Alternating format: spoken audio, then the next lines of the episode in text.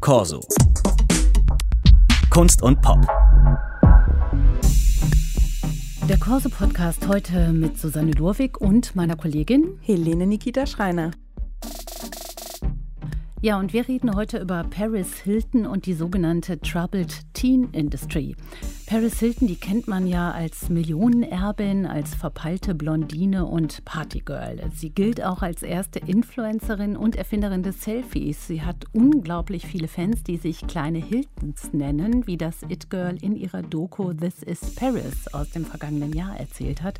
Und dieser Film, der zeigt auch, dass ihr Image als verwöhntes Modepüppchen für sie nur eine Fassade ist, hinter der sie sich verstecken kann. Und warum Paris Hilton diese Fassade braucht, kam auch durch die Doku ans Licht. Sie wurde nämlich als Jugendliche körperlich und psychisch misshandelt. The last school that I went to was Provo Canyon School, and that was the worst of the worst.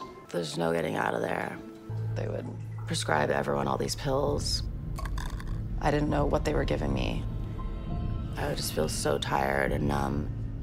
So eventually, I found out a way to not take the pills. And they found a Kleenex with all of the pills in it. Solitary confinement. Like something out of One Flew Over the Cuckoo's Nest. Felt like I was going crazy. My parents were in New York. They didn't know. Paris Hilton erzählt davon ihren Erfahrungen in dieser Provo Canyon School. Helene, was ist da genau passiert? Genau, also Paris Hilton war für elf Monate in dieser Provo Canyon School. Sie wurde da von ihren Eltern hingeschickt.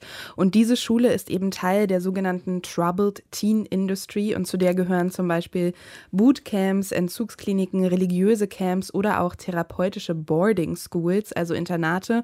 Und all diese Einrichtungen versprechen, wir helfen Kindern und Jugendlichen dabei, Probleme wie psychische Krankheiten, Drogen- oder Alkoholmissbrauch und auch Essstörungen zu lösen. Und Hilton hat in ihrer Doku 2020 ja schon angekündigt, dass sie diese Troubled Teen Industry bekämpfen möchte. Und das setzt sie jetzt in die Tat um. Letzte Woche veröffentlichte sie in der Washington Post einen Beitrag, der auf dieses Thema aufmerksam machte. Außerdem sprach sie mit verschiedenen Politikerinnen und Politikern, äh, um eben schärfere Gesetze in den Bundesstaaten durchzusetzen, die diese Institutionen dann überwachen sollen. Ja, weil man muss ja sagen, das war auch gerade in dem O-Ton zu hören. Ich meine, die ist da in Einzelhaft gekommen und solche Sachen. Das ist schon ja. unglaublich. Und dass sowas erlaubt ist, äh, eigentlich nicht vorstellbar, oder? Ja, das ist halt eine Industrie.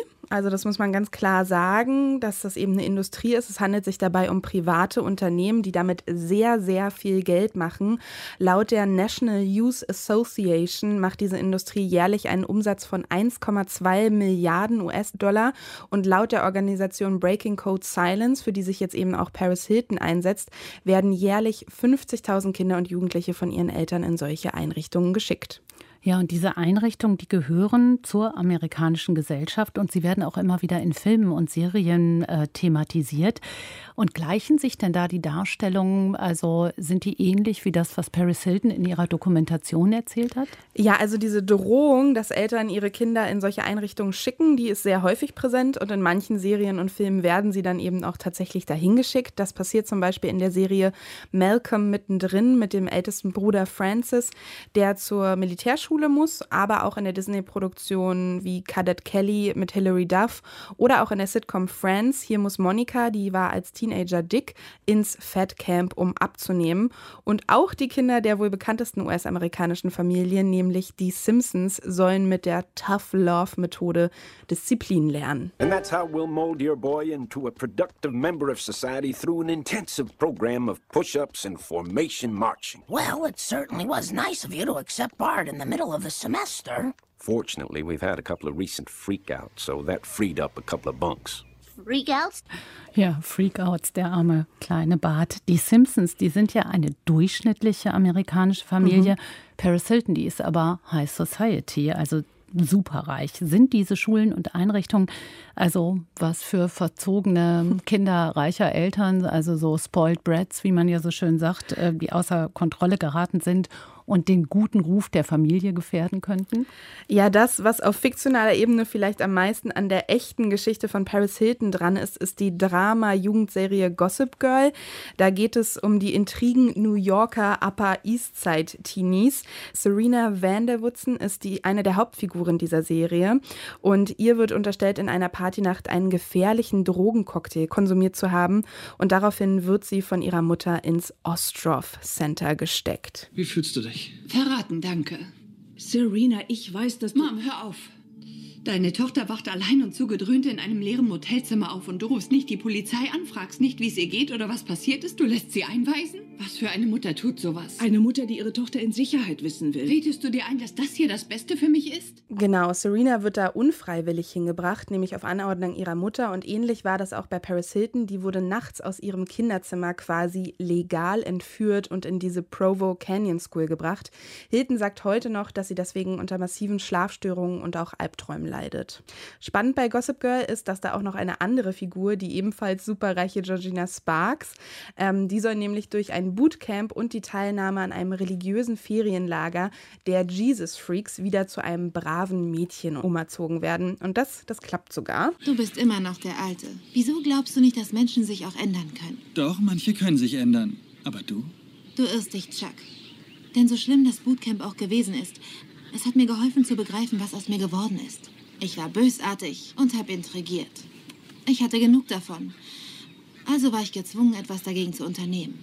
Ich bin zur Kirche gegangen, ich habe Jesus gefunden und ihm von meinen Sünden erzählt. Das muss ja eine lange Unterhaltung gewesen sein. Dennoch hat er mir vergeben.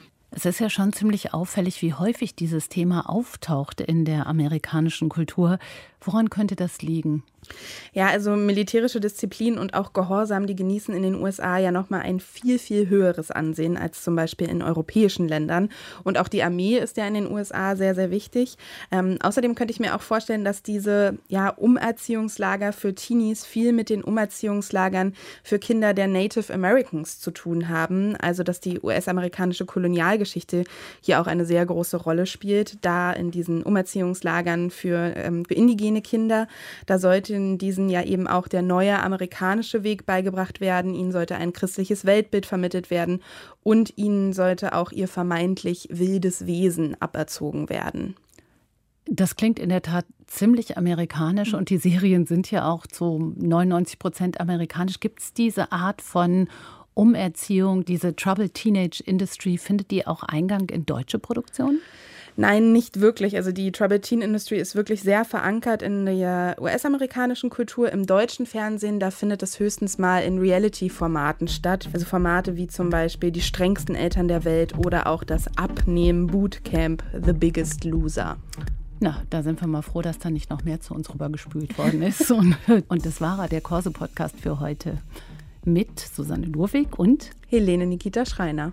Ja, und den Corso-Podcast, den gibt es überall da zu hören, wo es Podcasts gibt und in der DLF Audiothek-App. Corso. Kunst und Pop.